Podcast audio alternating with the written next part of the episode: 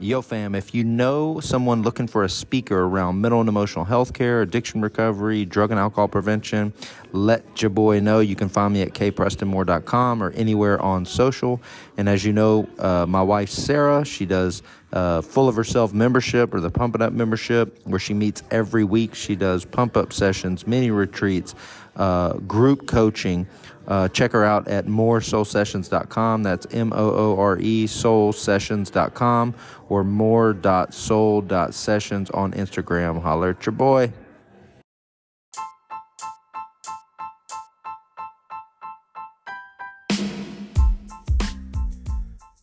You have to win in the dark before you can win in the light. Dr. Eric Thomas, the hip hop preacher, talks about winning when no one is looking. He talks so much about intention, about discipline, about grinding, right? About doing the hard things when no one is looking. The thing for me is is I often find myself wanting the benefits of the hard work without the hard work. I'll do some of the hard work.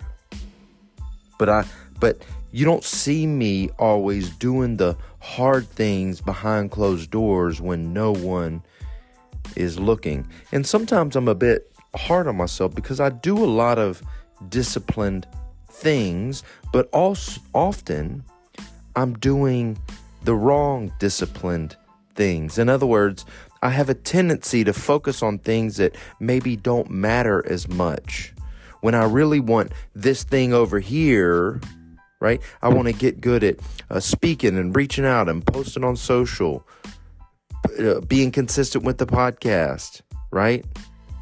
But yet I'm busy over here doing these things that don't really matter to that thing that I say I want. Now it's deeper than that. There's a lot of, you know, what I not just me, but many people, is dealing with self worth issues or self esteem issues or deep rooted belief systems, right, that we have to deal with.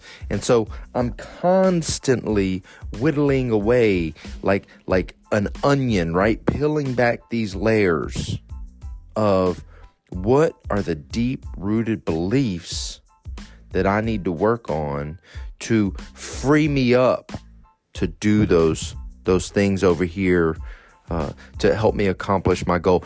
You have to win in the dark before you can win in the light. You know, often I have this belief system that it's easy for you and hard for me. Right? You're just lucky.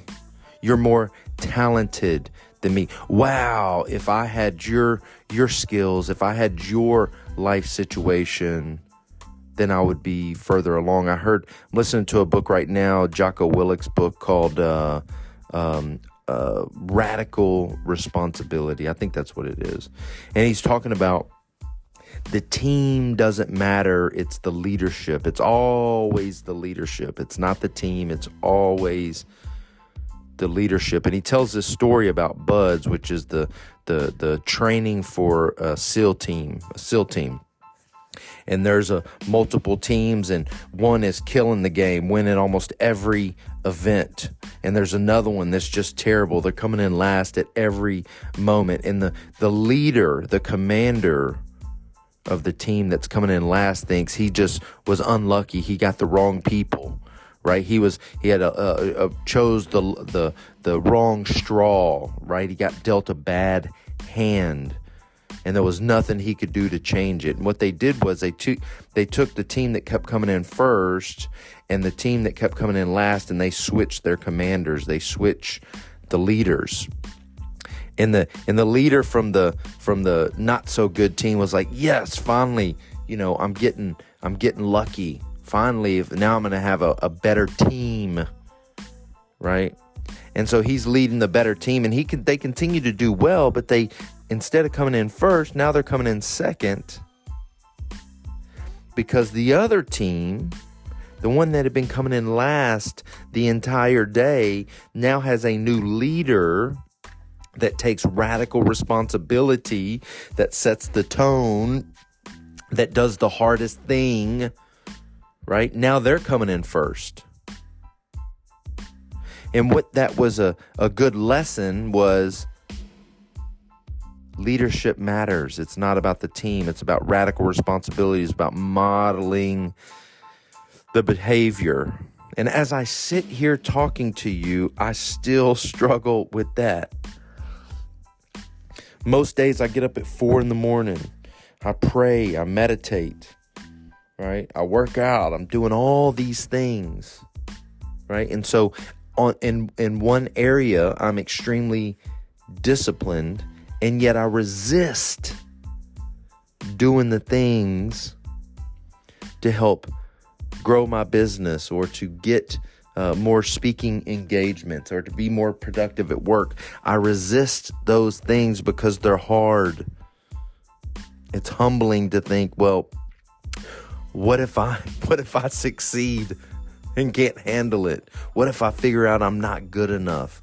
All this BS that goes on in my head that pre- prevents me from being the person that my HP, my higher power, is meant for me to be, or just the thing that I desire to be, those goals that I have.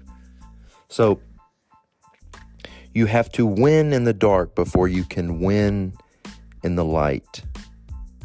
When you look in the mirror, are there things that you could be doing to win in the dark when no one is looking? Are there things when you look in the mirror are there are there things that you could be doing to help move you towards that person you want to be, that business you want, that relationship you want, that that that goal that you want to accomplish? Are there things that you could be doing to win in the dark so you can win in the light? Are you avoiding are you complaining? Are you blaming? Where is it in your life that you could make a small tweak and instead of looking at others and looking at other situations and blaming other people for where you're at? And where can you take radical responsibility? Like Jocko talks about. I'm thinking about you. I love you. Holla at your boy.